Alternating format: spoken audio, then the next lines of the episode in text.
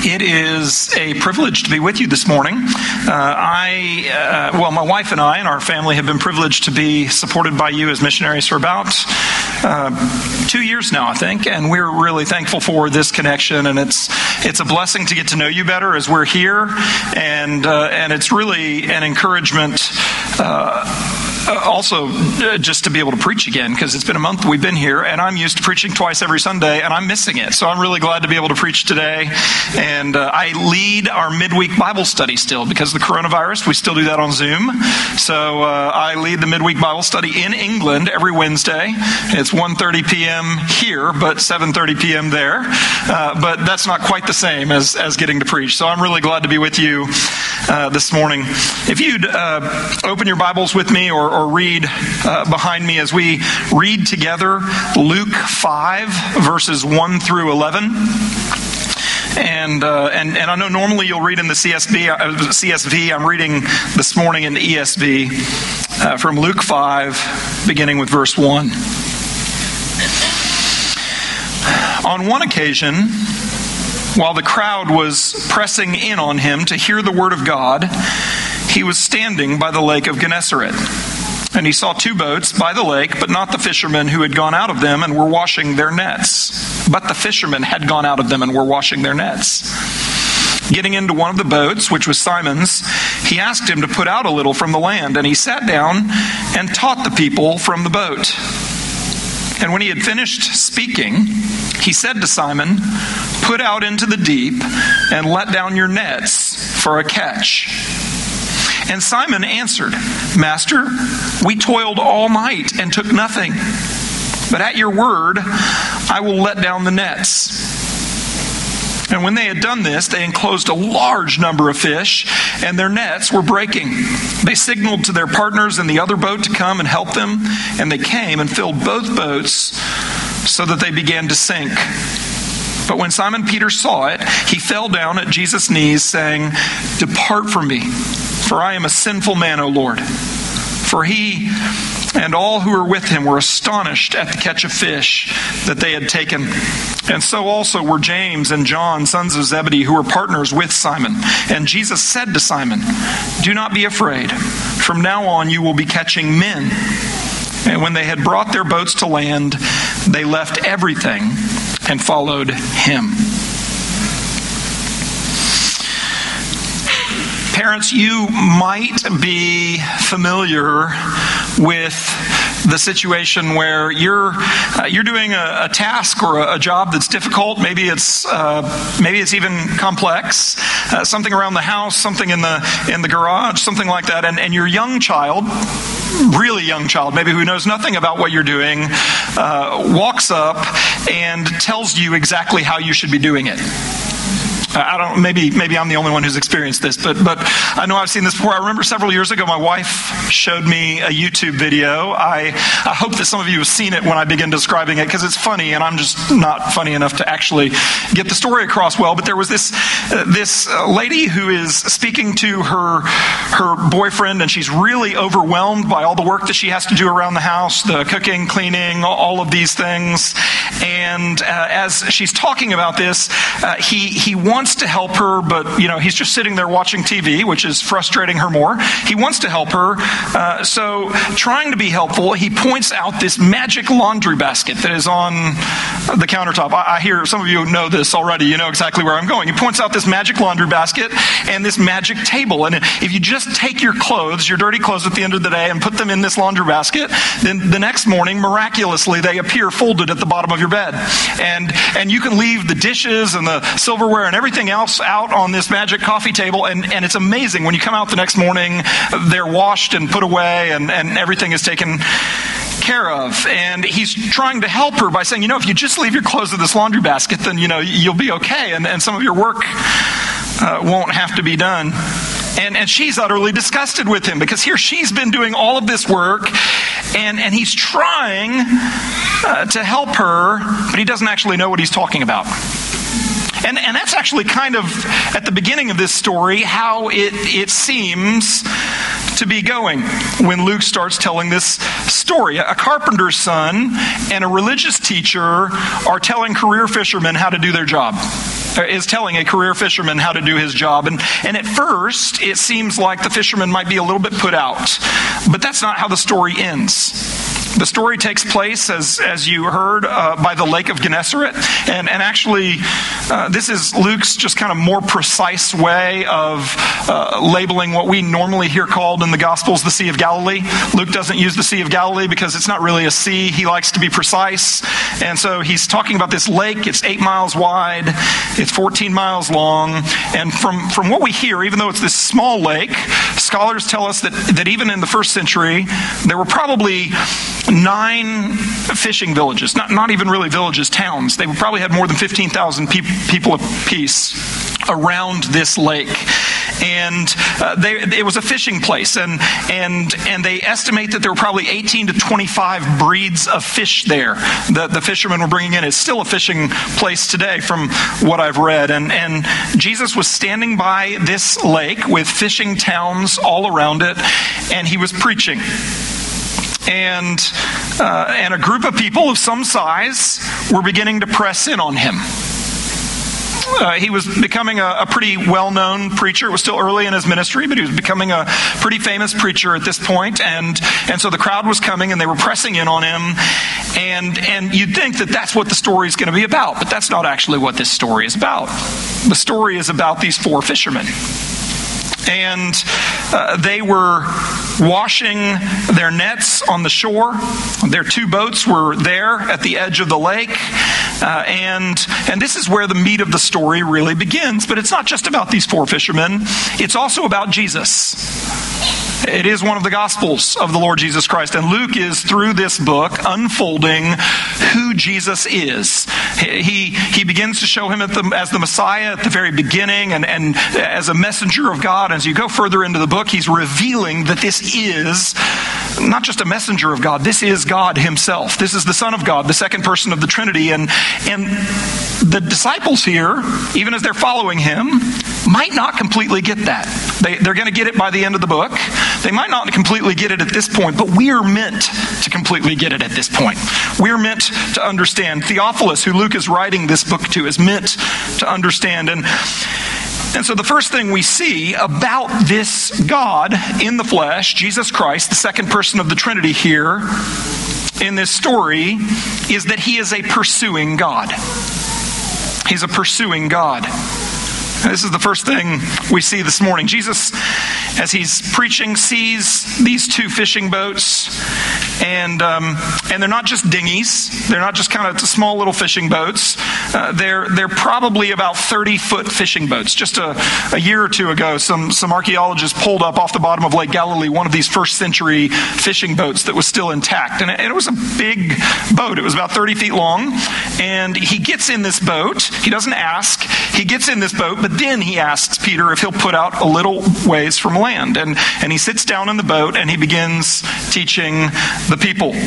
And uh, when he finishes teaching, he, uh, he, he then goes on further in the story. But notice from the beginning, even as he sits down in the boat and then asks Peter to put out uh, into the water, notice who makes the first move in this relationship between Jesus and the disciples. Jesus is the one who makes this first move. And it, it doesn't just happen this once. It happens again and again in this story. Jesus initiates, Jesus pursues. Uh, this isn't Peter's first introduction to Jesus. Just a few verses earlier in chapter 4, we read about how Jesus had, uh, had healed Peter's mother in law. She was near to death, and, and he healed her. And Luke isn't always in chronological order, so these stories might not be in chronological order, but even if they're not, there are stories in Matthew and in Mark that would seem to indicate that uh, Peter already knew Jesus. Uh, in fact, not just Peter, but Andrew and, and John and James here as well. And then the way that Peter addresses Jesus also shows that he knew Jesus because when Jesus asks him to put out uh, there a little bit in verse 5, he says, Master, we toiled all night. So he uses this term master, and this is a word used in Luke's gospel. In the other gospels, they use the similar word rabbi, and, and it has kind of the same meaning, but it's, it's a word in Luke that always comes from the mouths of Jesus' disciples who are following him. So, so Peter already has a relationship with Jesus. There's already a certain matter of discipleship here. He's, he's a disciple already. And so he and these other three know Jesus but it's still Jesus who initiates. And isn't that interesting? Because Jesus is, is well known. These large crowds are following him. He's, he's not unknown, and he's, he's, he's somebody that you might want to, to do something to follow, somebody you might want to help out, do something for.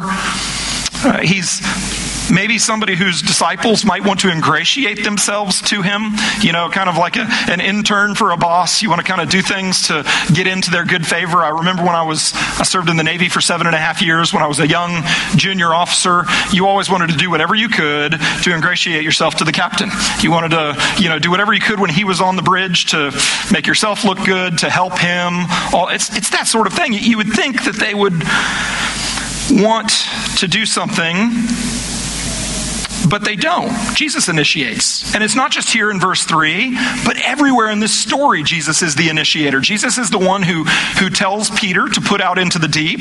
He's the one who refuses to leave when Peter says, Depart from me. Uh, he's the one who appoints Peter and Andrew and James and John fishers of men again and again and again. He's the one who pursues, he's the one who initiates. Jesus initiates, pursues, and then he leads. And, and he doesn't do this, we'll see as the story unfolds, because Peter is just such a great guy that Jesus has to have him as a follower. That, that's not Jesus' motivation here. It's not because of anything in them. They're not always resistant when he leads, although they are a little bit sometimes. But it's not like they're chasing down Jesus and, and then he just relents and gives in. Jesus is a, a, teacher here, but he's also God. And, and he is the God of all the scriptures. And it's not just in this story that we see a pursuing God. The Bible tells us the story of a God who initiates, of a God who pursues. And it's important for us to see this because it's his character, it's who he is. Titus tells us, uh, the book of Titus tells us that this is a God who gave himself for us to redeem us and to purify for himself a people for his own possession. He's the one who, who pursues. This is the God who, throughout the Old Testament, again and again and again, how does he describe himself? He describes himself as Yahweh, a God merciful, a God gracious, a God slow to anger, and abounding in steadfast love and faithfulness. And, and Joel and Jonah tell us that he, he also loves to relent from judgment or disaster. This is a God who pursues, who initiates, and he does it with a people who are far off and a people who don't really have any interest in him. And he does it with not just those sorts of people, but also people who are already his. Peter's not one of those people who is far off and doesn't want anything to do with him. Peter's already a disciple, but even he's not initiating and pursuing. Even he needs to be pursued. And, and God pursues us when we're still far off. He pursues us when we don't yet know him. And then once we do know him, and, and you all know we keep needing to be pursued, he is a God who continues to pursue us. And it ought to, to shame us that He, our God, has to come looking for us, but we know that we need it. And He is a God who does this. This isn't the only thing, though, that we see about God in this story of Jesus, though. We see that He's a pursuing God, but we also see that He is a powerful and holy God. A powerful and holy God. And this is the second thing we see in this text this morning. As I pointed out earlier, there's a, there's a bit of irony in this story, intentionally, I think.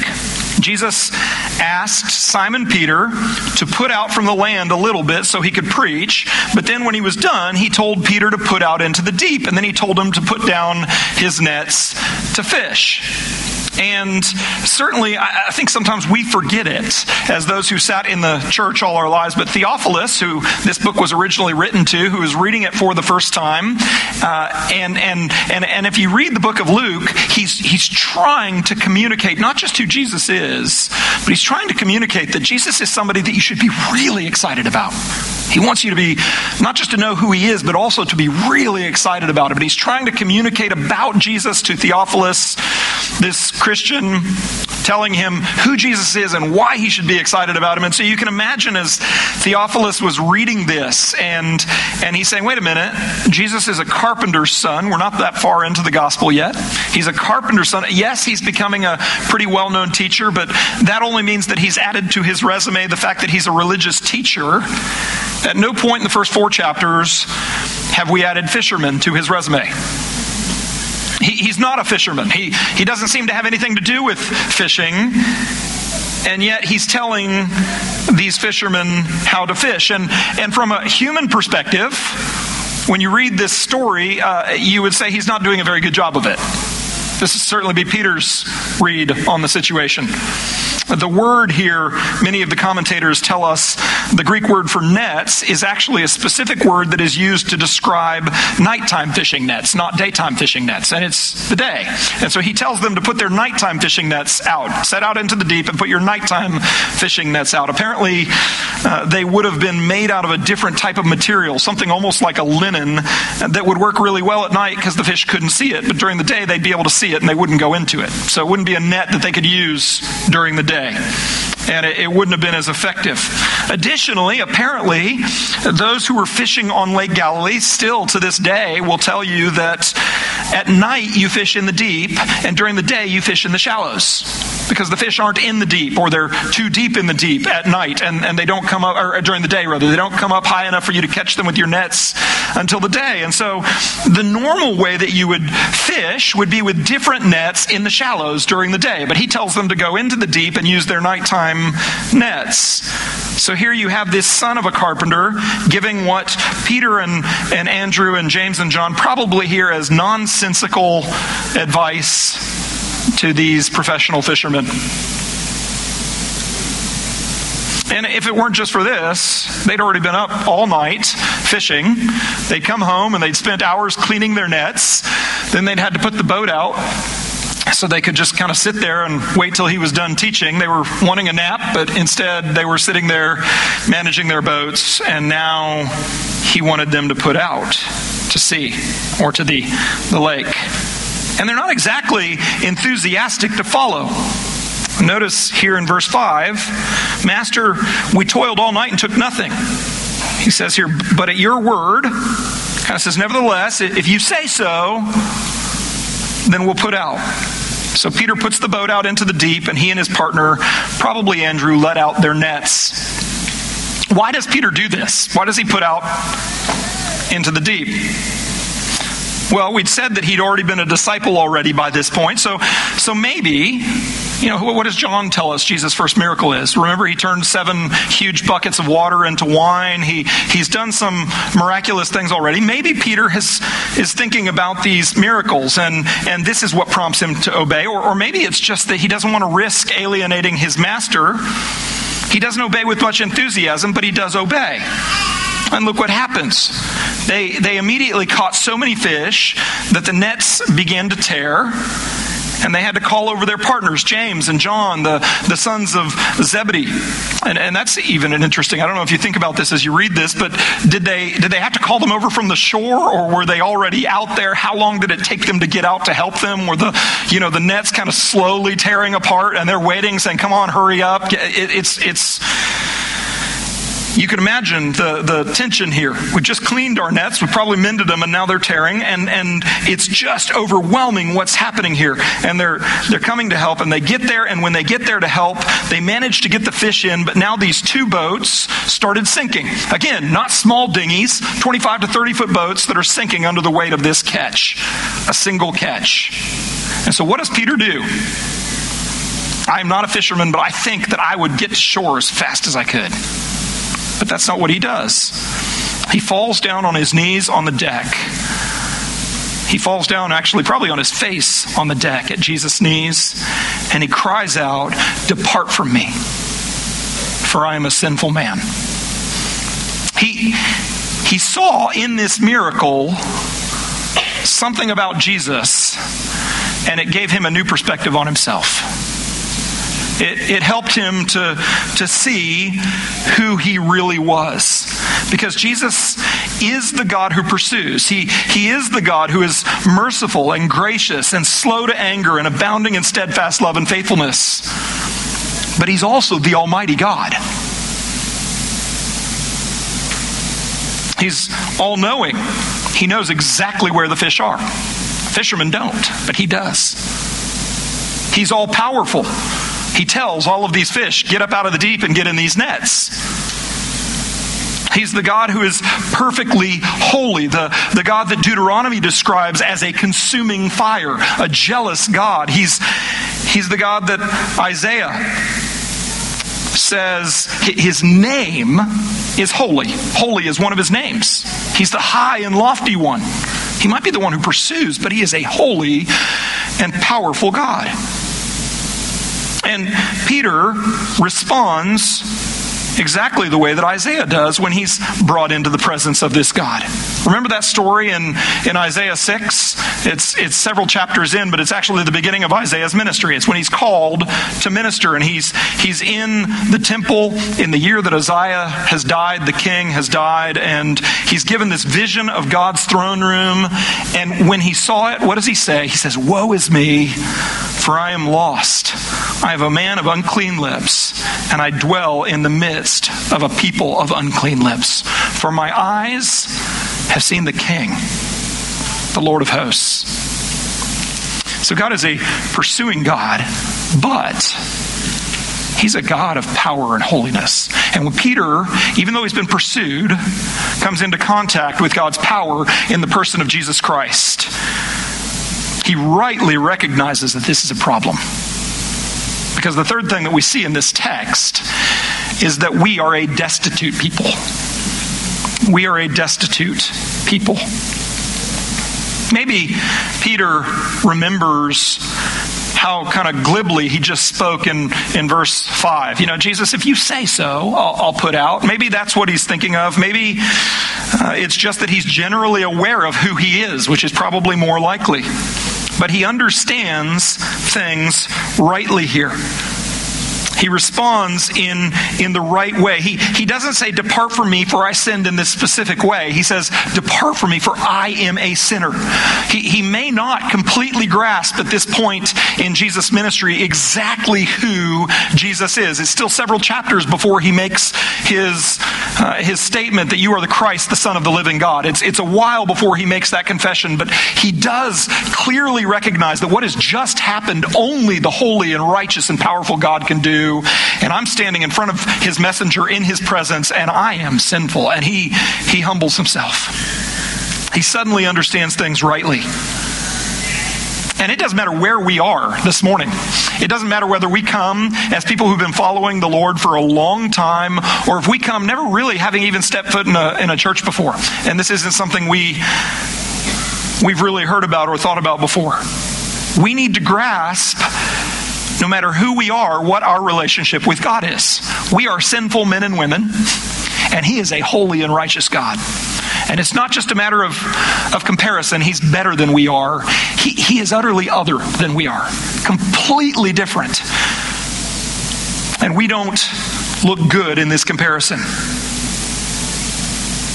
Probably you're not somebody who's just checking things out this morning. You know, I've been here a few weeks now, almost a month, and most of your faces I recognize already. Most of you I've seen before. So probably you are here this morning and you're a follower of Christ. You've probably got ready with your family this morning, just like you do every Sunday, and you came to church to worship God. God's mercy and His holiness probably aren't new principles or, or new ideas to you. Maybe they are, but they're probably not. But Peter knew who God was. He was a Jew. He wasn't some, some Gentile outsider, a foreigner. He was a Jew. And what's more than that, he, he was already maybe a new disciple of Jesus, but he was a disciple of Jesus. He'd heard Jesus preach. He knew that Jesus was God's representative. Go back and look at Isaiah. Isaiah wasn't some Gentile foreigner. He was in the temple. He was in the holy place in the temple. Only Jews got there, and he was already a prophet when God called him. And yet he said, Woe is me, for I am lost. I'm a man of unclean lips, and I dwell in the midst of a people of unclean lips. Paul was an apostle for many years when he wrote the book of Romans. And in Romans 7, he said, I do not do what I want, but I do the very thing I hate. I do not do the good thing I want, but I do the evil I do not want. Wretched man that I am, who will deliver me from this body of death? And, and, when we look at this, even if we're followers of Christ, it ought to drive home to us that we don't grasp, and even if we have at some point in the past begun to grasp, we've probably forgotten the enormity of God's righteousness and the enormity of just how far we fall short. And it ought to be the way that every one of us responds, what Peter does here. We ought to be on our faces saying, Depart from me.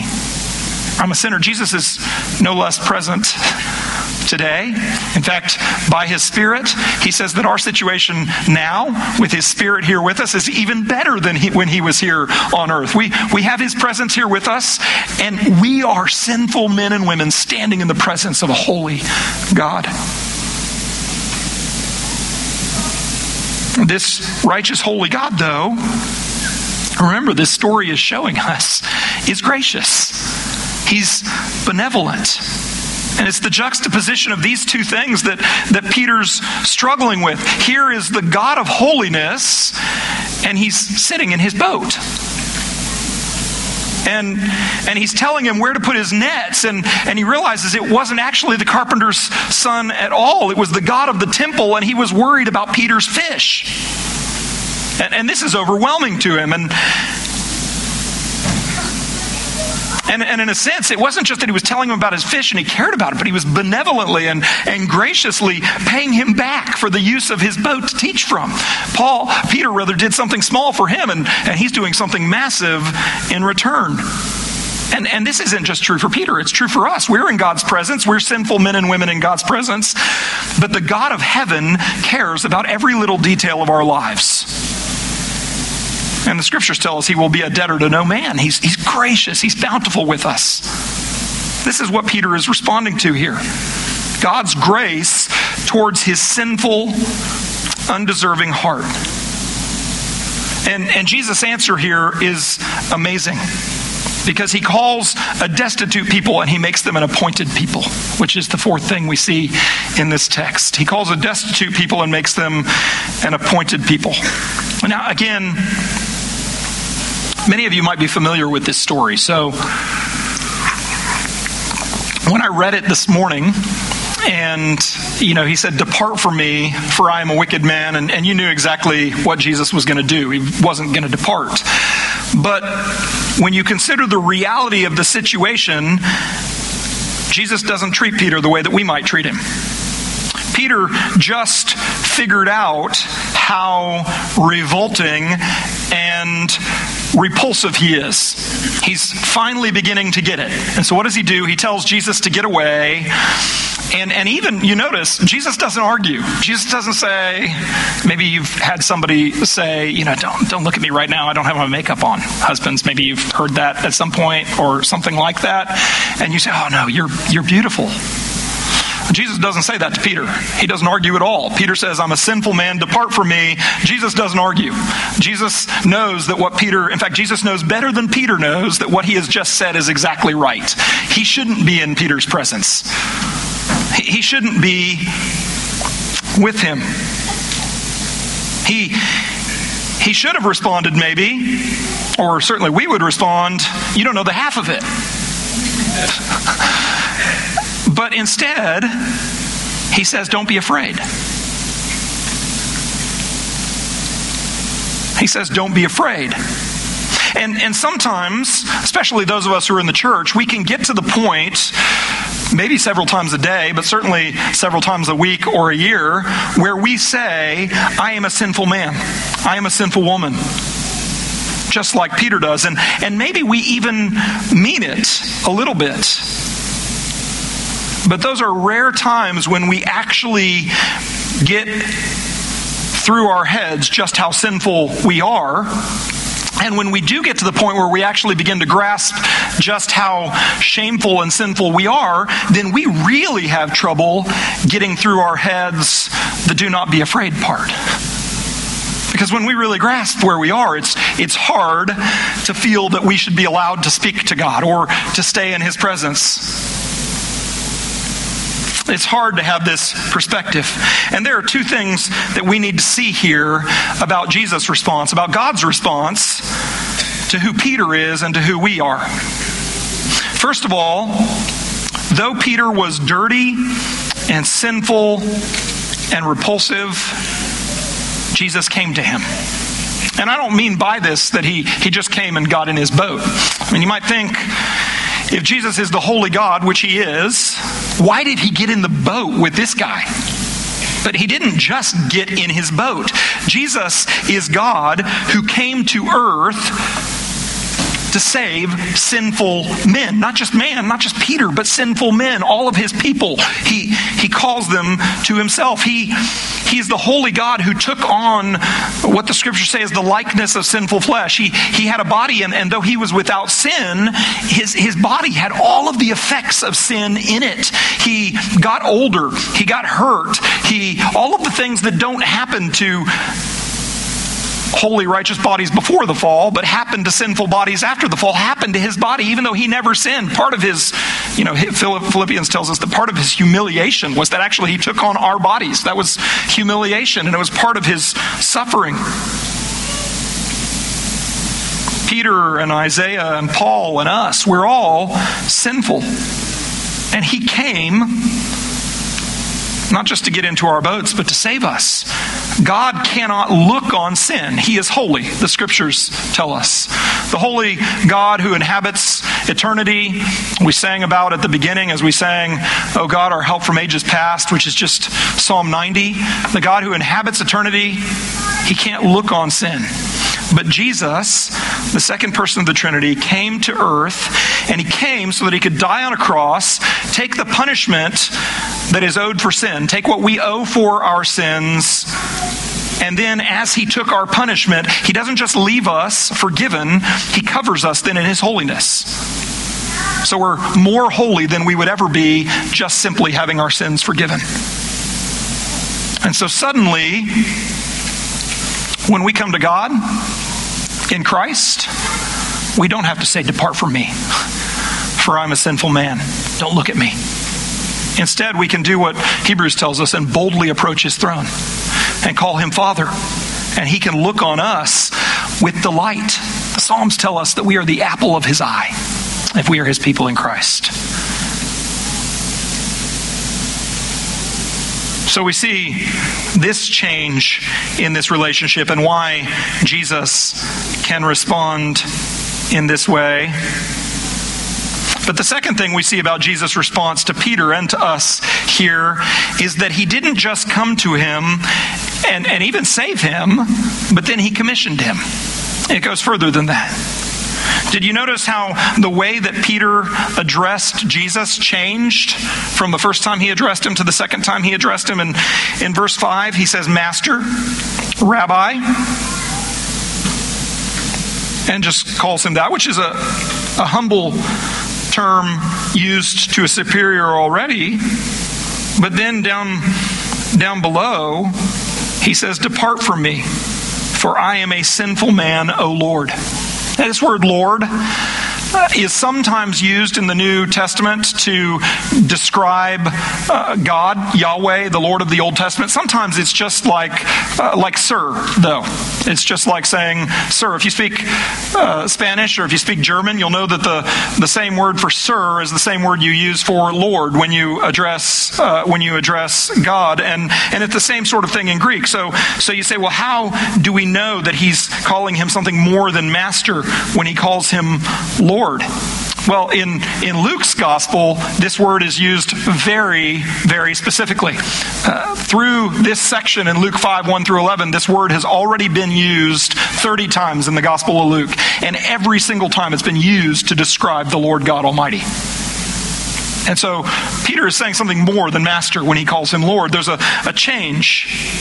Jesus is, is turning a sinner into a son and into a servant. And he didn't just save him, he, he transforms him. Last week, the last several weeks, Chad has been talking about the Holy Spirit. And last week specifically, he was talking about one of the things that the Holy Spirit does within us is he transforms us. He, he sanctifies us. He, he turns us from sinners into saints. There's, of course, when we come to believe in Jesus, that immediate moment where we're saved and we become saints. But then through the course of our lives, he's, he's at work within us, developing gifts within us, cleansing us from sin, at work doing all of these things. And, and that's exactly what we see Jesus doing here. The work of the Holy Spirit in our lives transforming us. But, but the Spirit in, in doing this is actually just applying the work of Christ, the work that Christ has already accomplished to us. And we see in this chapter, or in this story, one example of how He changes us.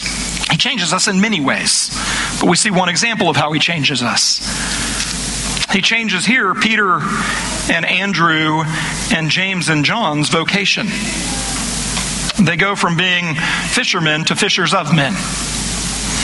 They they change where they are. And there's two important things that we see in the fact that they become fishers of men, that they walk away from their nets. The first thing is when Jesus calls you, he utterly transforms your life. Some, sometimes that means a new vocation, like it does here for Peter and for Andrew and for James and John. Sometimes it means we've got to, uh, got to leave where we are and go do something entirely different. But sometimes it just means that he changes how we do what we do. It, it may be that somebody who's in the military or uh, somebody who is a fisherman or somebody who does something else becomes a Christian and they continue in that vocation, but all of a sudden their priorities are changed. Their vocation is no longer their first priority. It's, it's the way in which they do the thing which is their first priority, which is to honor God. It's to serve Him. It's to follow Him and they're utterly changed. We need to follow Jesus. But also, you notice that, that Peter here, this whole section, if you were to read from the beginning of chapter 5 down to the end of chapter 6, is a section about Jesus calling disciples, and not just his 12 disciples, but all of those who will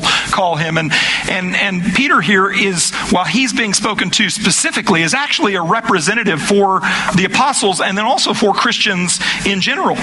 You notice uh, what he what he says here. He says, Follow me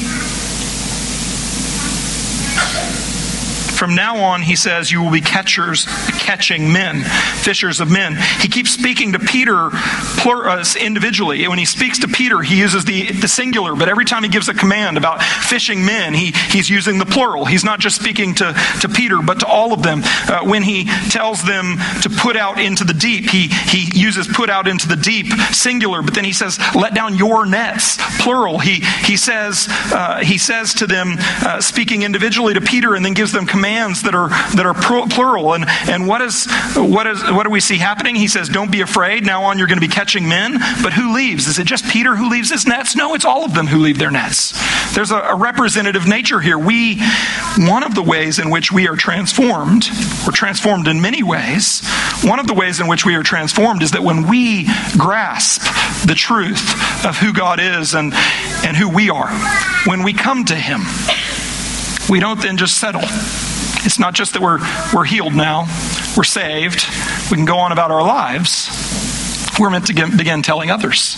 We ought to be those who, who go out and whatever your work is, whether you're an engineer or whatever else it is you do, whether you're a mother, whether you're a father, whether, whatever roles you play, whether you're uh, helping with the youth or helping with the younger children or the older children. I keep hearing Chad tell you all that he's volunteered you to work with the young children every week when he gives the announcements. Uh, you know, whatever you are, whatever role you're filling, you're telling people about Jesus. Mothers, maybe you stay at home and you have a lot of tasks around the house that you do. But the most important task is telling your children about Jesus. Some of you might be working one of the chemical plants or, or something else locally. And, and you might have a job and you go to work every day and, and you have a job. But the most important thing you can do is honor the Lord with your heart and your soul and mind and everything you do. Do everything to His glory. We're called not just to do that so we can please Him, but to do that so we can tell others about Him. He saves us. And then, as sinful as we are, and as dirty as we are, and as unlovely as we are, He makes us His partners. And that ought to amaze us even more than the fact that He came near to us in the first place. And so we see here a, a, a carpenter who becomes a fisher, but we see fishermen who become preachers. Let's close in prayer. Heavenly Father, I pray uh, this morning that we will have seen a lovely Christ. I pray, Lord, from your word that you will show us a Christ who is God, a Christ who saves sinners, a Christ who calls us not just to follow him, but then also to lead others to follow him. And I pray, Lord, that we won't just be those who learned something from this text, but those who will be transformed by your word, through your word, by your spirit, who will go out more transformed. In Jesus' name, amen.